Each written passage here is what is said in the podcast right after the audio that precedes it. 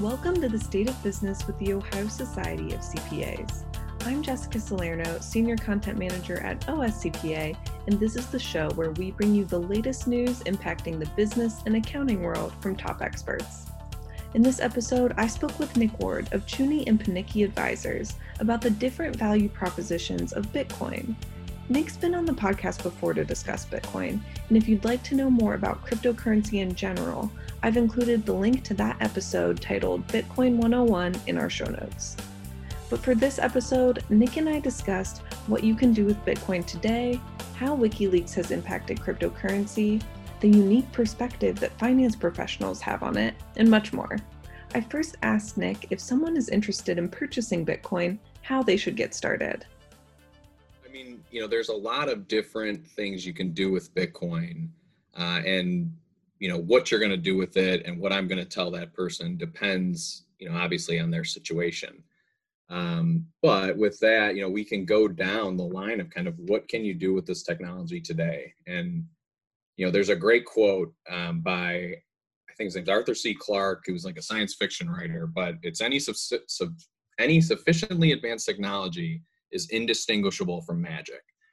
And there's a famous Bitcoin Reddit post back from like 2010, and it was just this crude drawing of a wizard, and it said magic internet money, and I think they posted it in the Wall Street Journal, and it garnered all this attention. But when you start to explain Bitcoin to people, they really have this, it's difficult to grasp the idea, because the question becomes, how can all this exist? It seems just, how can you poof currencies into thin air? How can you do this without a company, without a central company running anything?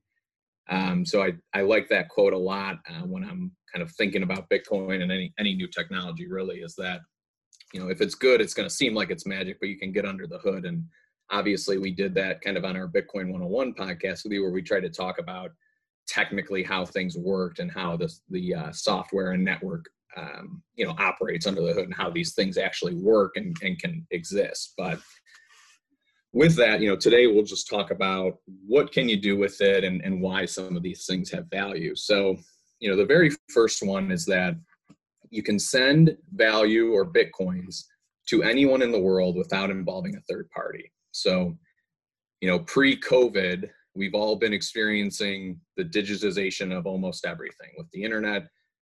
It started with maybe email being the first real application used, and now it's impacted content creation and entertainment, where, we no longer get let's say a recording artist, we don't get their songs via the radio, what they're playing. We get it directly from them through several different mediums. But these artists can work directly and get their content directly to their consumer base, and you don't need that big record label, radio company necessarily in between any longer.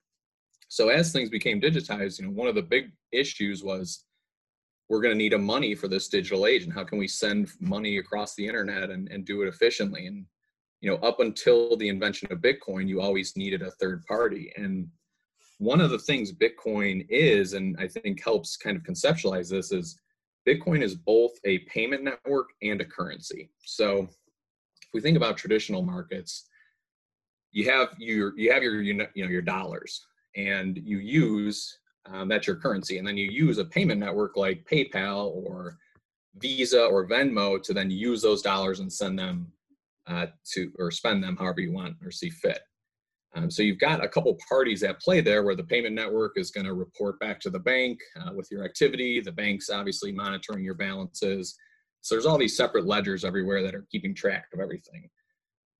So Bitcoin takes that network and currency and it puts it all in one. So there's no longer, several ledgers keeping track. It's one ledger that anyone can use. We've seen, so that ability to send without a third party is going to have value to some people. And especially when you're transacting on the internet, where you may be working with a freelancer who's halfway across the world, who knows what kind of banks they have access to, if any. You may not have been able to work with them in the past, but now you can with Bitcoin.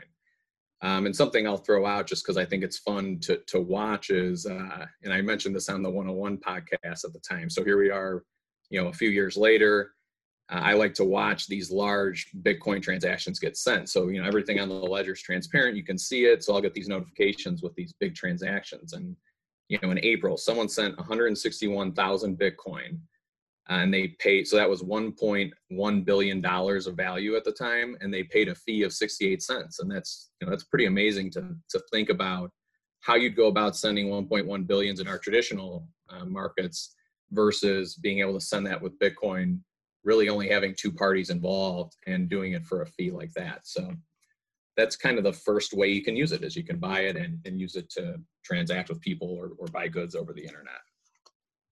And are you finding, you talked about, you know, like the benefit of using that and transacting with people. Are you still hearing a lot of people kind of nervous, like not very trustworthy of it? Well, yeah, yes and no. You still get a lot of those beginner questions. People are trying to understand this. So I think there is definitely, the majority of users are using Bitcoin, you know, and a little wary of how it works.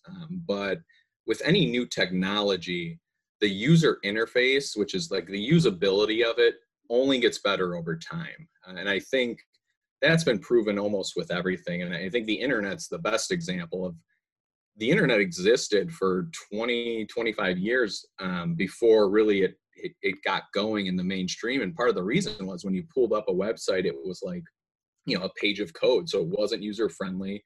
If you weren't a computer scientist, you really couldn't make sense of it.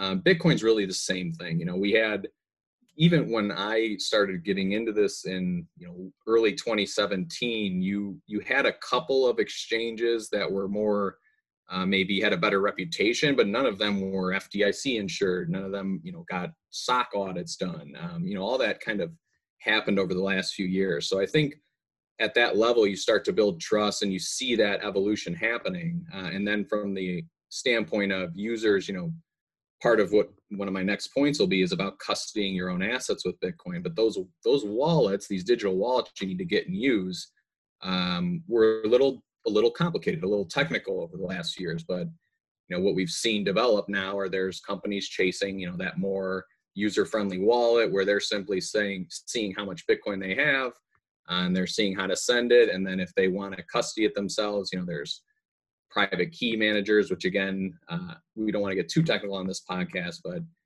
what allows users to hold their own Bitcoin is the technology basically has a private key assigned to the coin on the network. And that private key is just like the user's password. So that allows them to send it and transfer ownership. So all those things continue to develop and get more user friendly. And I do think, you know, the longer out we get, you get the testament of time. So people are sometimes shocked when I tell them that, you know, the Bitcoin network's been up and running since 2009. Or that any time you've read a headline of Bitcoin got hacked, that wasn't Bitcoin's network getting hacked. That was a third party who purchased Bitcoin and maybe were holding them on behalf of customers that got hacked. So these security holes weren't on the network itself, in which each year we get further on, and I can say, you know, 10 years it hasn't been hacked, 11 years, 12 years. I think that'll help to bring down that kind of concern. Definitely, and I think I would agree with you. Especially when you mentioned 2009, that already sounds like a while ago. And you think, wow, like, especially for people who've maybe really like only known about Bitcoin within the past couple years. Yeah, it's amazing to think about and think back to maybe, you know, I was thinking back to what was I doing then? I was in college, sophomore year of college, and, you know, I had no idea it even existed, so. And when you say for Bitcoin, having custody of your own assets, what does that mean?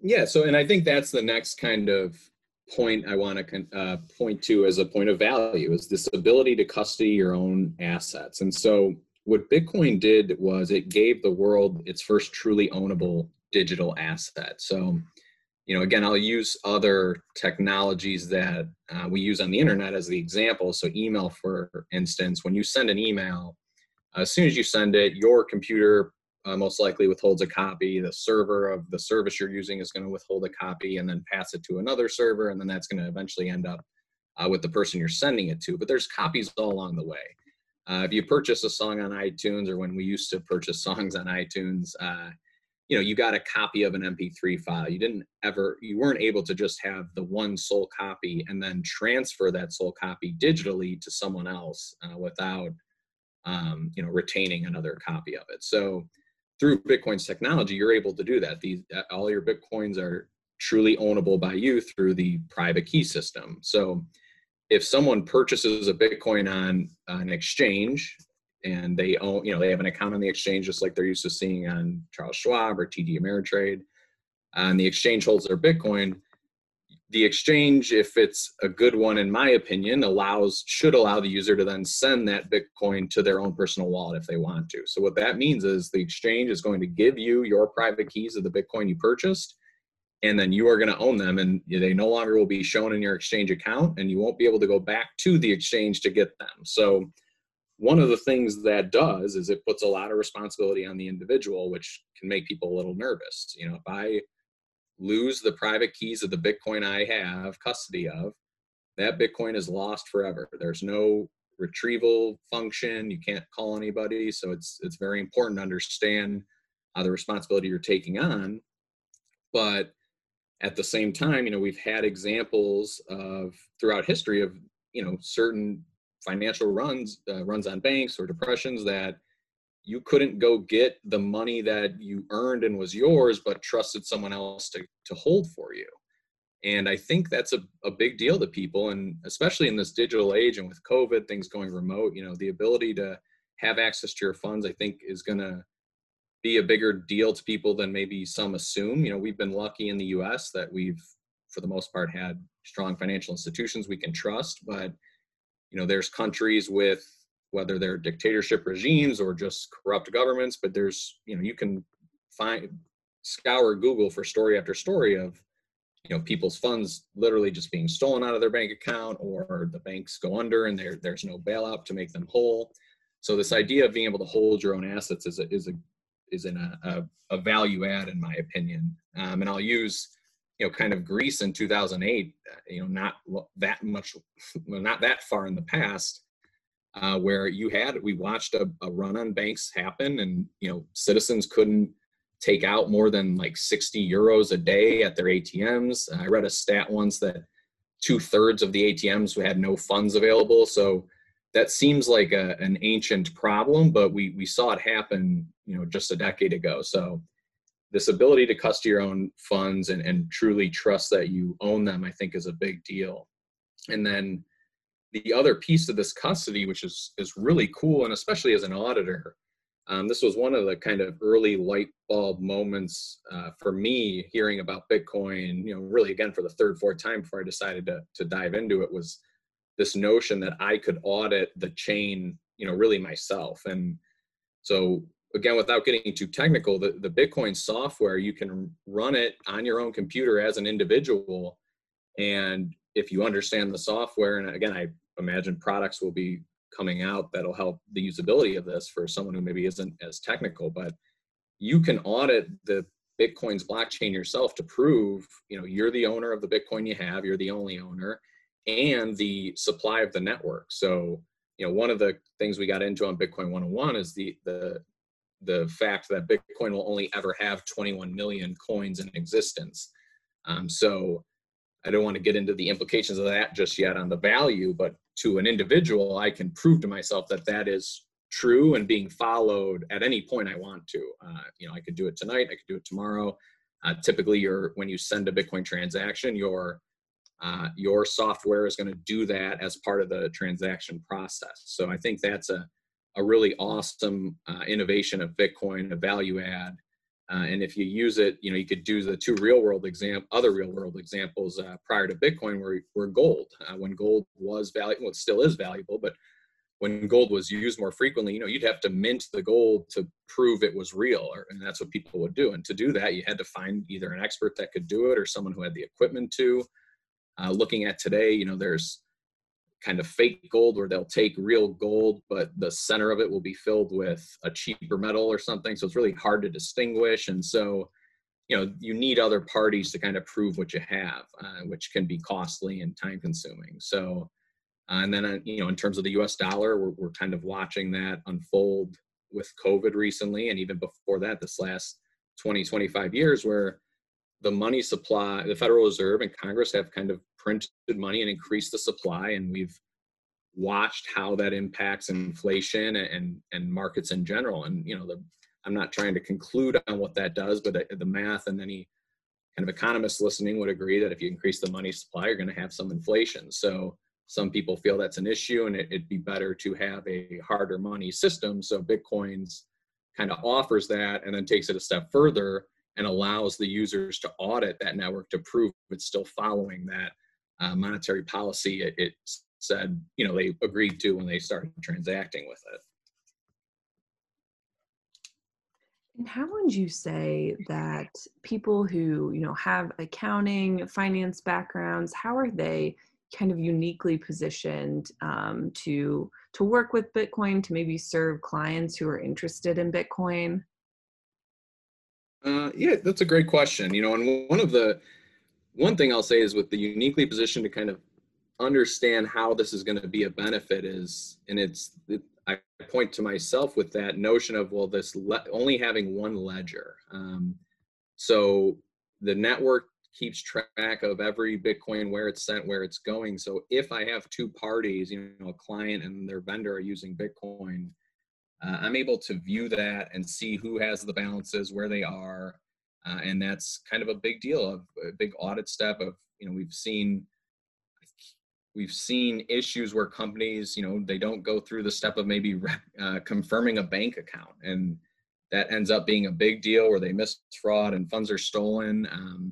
So it adds the ability to really audit some of these, to audit an asset directly and be confident it's correct, which I think is great.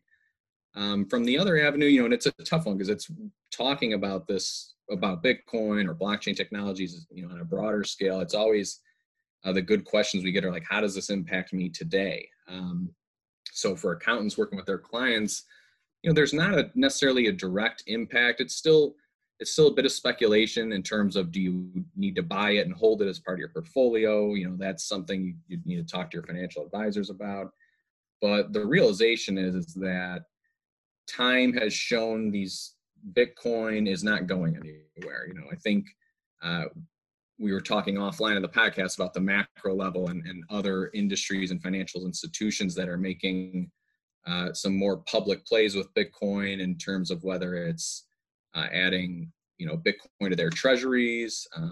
Certain Fidelity just announced they're going to offer cash loans on Bitcoin as collateral. So your clients are going to eventually have exposure to this. So it's better to start to understand it now. And so when the time comes, you're prepared to discuss it. You understand right away what the accounting implications are and specifically the tax implications. I think a lot of people, because it was kind of this niche technology, didn't expect to see it. And then all of a sudden their client shows up and they have transactions and they're not sure what to do with them. And it can be a little more difficult to piece together if you haven't been working together for most of the time, which was definitely something we learned when we first launched our services. And we're getting new clients that maybe had been trading a while and not realizing they owe taxes. So, you know, with any technology, I think, especially as advisors, and CPAs are often advisors on top of maybe that audit and tax prep function, is understanding that we're in a world now that can change quickly. And so these new technologies are something we need to pay attention to. And on the Bitcoin front and cryptocurrencies in general, I think people were waiting, thinking these wouldn't be lasting. But hopefully after listening to this today and some further research, you'll see that these aren't maybe going anywhere, and most likely will be touching all our clients' lives in some way. So. And censorship can also be a concern with cryptocurrency. Can you tell me more about that? Another point of value with Bitcoin, you know, we talked about being able to send funds without involving a third party. And so what that means, part of that, one of the most important principles of Bitcoin, in my opinion, are that it is a permissionless technology. So that means from logging on to use it to actually using it, no one is saying, giving you permission to log on. There's no KYC, know your customer, background check on you. If you have an internet connection, whether it be from a cheap mobile phone or, you know, a nice computer, you can get on and get connected to the network. And so the first piece of value that adds is, I think the World Banks, they do studies every year, and they try to pin, you know, what the population of people, the unbanked population is. And that just means people that don't have access to traditional bank accounts that are linked up with, you know, our global central banking system. And I think I saw something recently that somewhere around 2.2 billion people were, that was the number in one of the recent studies, which is a big deal. And so this idea of a technology being able to give them access to the financial world is awesome and a big point of value. I think people often think that if you're in maybe a third world country or impoverished, that you don't have the access to technology, but mobile phones now are cheap enough that most people have them. I think India is kind of the point a lot of others look at to say, you know, this nation maybe has a large population that's impoverished, but almost everyone in that population has a mobile phone because that technology has now become so efficient and cheap that they can have that. So I think that's an awesome point of value for it. And then taking it a step further, being able to transact without censorship. So not, you know, Bitcoin, when you're sending funds, it only makes sure you're following the rules of the network. It doesn't care if you're buying something illegal or maybe donating to a political party it doesn't agree with. It, no one on that network, no miner, no part of it will or is able to block a transaction. And that sounds like something, you know, I think a lot of people are like, well, I'm not a criminal, why would I care about that? But when you start to step back and look at the way the world's moving, we're becoming more digital, you see that is a big deal. And privacy and spending and being able to spend your dollars on where you want is kind of just a fundamental right I think people should have and will want. And so, you know, currently when you spend cash, that's really the only anonymous way you're ever purchasing anything or doing a transaction where no one could really block it in real time if both parties agree. But when you're using, you know, ACH transfers, wires, or credit cards, those networks can block transactions they see as maybe unsavory or illegal, whatever the case may be.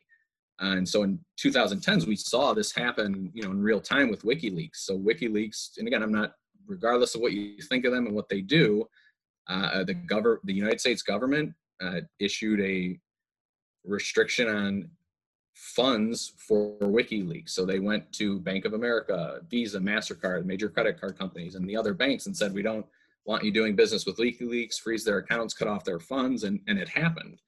So WikiLeaks at the time, their only other option was they started accepting Bitcoin. And this was in 2010, and the creator of Bitcoin was still active on these internet forums he would communicate on. And there's actually a famous conversation with him to some of the developers about it, thinking Bitcoin wasn't ready for kind of the attention and even the volume of transactions that something like WikiLeaks announcing they're accepting it could bring.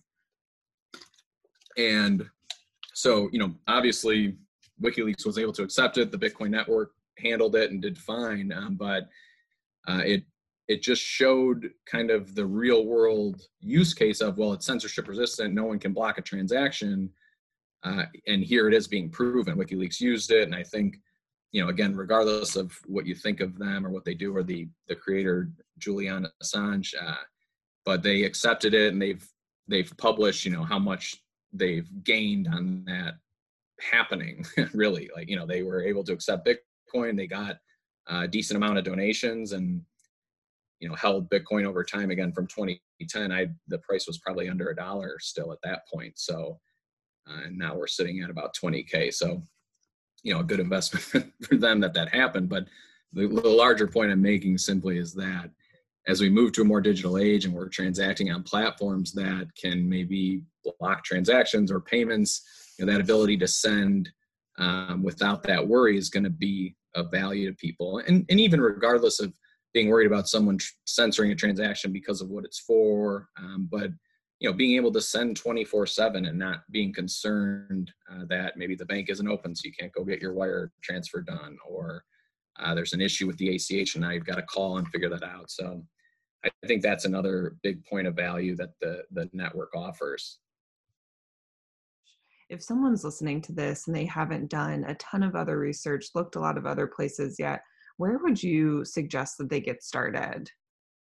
So, you know, I'm a big, if anyone's seen any of our talks, I'm a big proponent of Bitcoin being the starting place, because any of the technologies that kind of come off, especially blockchain, we hear that term a lot, they all spawned off of Bitcoin. And it doesn't mean that Bitcoin will be the only one per se. I think there's going to be lots of cryptocurrencies, tokens, all this whole decentralized world will be built on these technologies. So it won't be one, one to win out, which I think is often kind of a misguided approach to the space. Because I'm getting into it, you'll see there's tons of, thousands of crypto coins out there. And of course, most will most likely not come to any significant fruition. But, the point is, I think, to start there, because it'll really help you understand how a truly decentralized technology like this works. And then you can see the differences from there, where people have maybe tweaked this code of Bitcoin, this idea to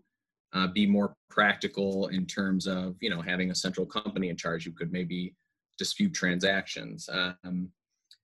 Starting with Bitcoin is the point. And really, that's one of the great things about the space is there's so much content out there. When I got into this, that was something I really wanted to understand technically how it worked, because I conceptually kind of saw these points of where there could be value. But I, again, going back to that quote about, sufficiently advanced technology being indistinguishable from magic, I just thought, well, there's got to be a flaw here. I got to find, I'm going to find the hole that maybe the person who introduced this to me is missing. Andreas Antonopoulos is a computer scientist, authored several books in this space. He's got talks on YouTube that I think are phenomenal, both all the way to the most advanced developer to a beginner coming from an accounting background like myself. He was someone I read a lot of. Pamela Morgan as another name, because she was a lawyer and does a lot of like crypto asset inheritance planning, things like that. And she was someone I got a book that she authored early on and I thought was great. So some other names I'll just throw out: Jameson Lopp, Vitalik Buterin, Pierre Rochard. There's numerous people in the space that have a lot of content out there. A lot of it is free, and you can find it and learn. So and if you're interested in the topic, you'll find some good research. And you'll also find people trying to sell you the next big token or the next Bitcoin. So be wary on that front as well. But yeah, there's lots of spaces to kind of find that value. Thank you to Nick for taking the time to speak with us more about the different value propositions of Bitcoin. So what'd you think of the episode? You can always let me know at jsalerno, JSALERNO, at ohiocpa.com. And please rate and review us on whatever podcast app you're using. We love to hear your feedback. Thanks for listening.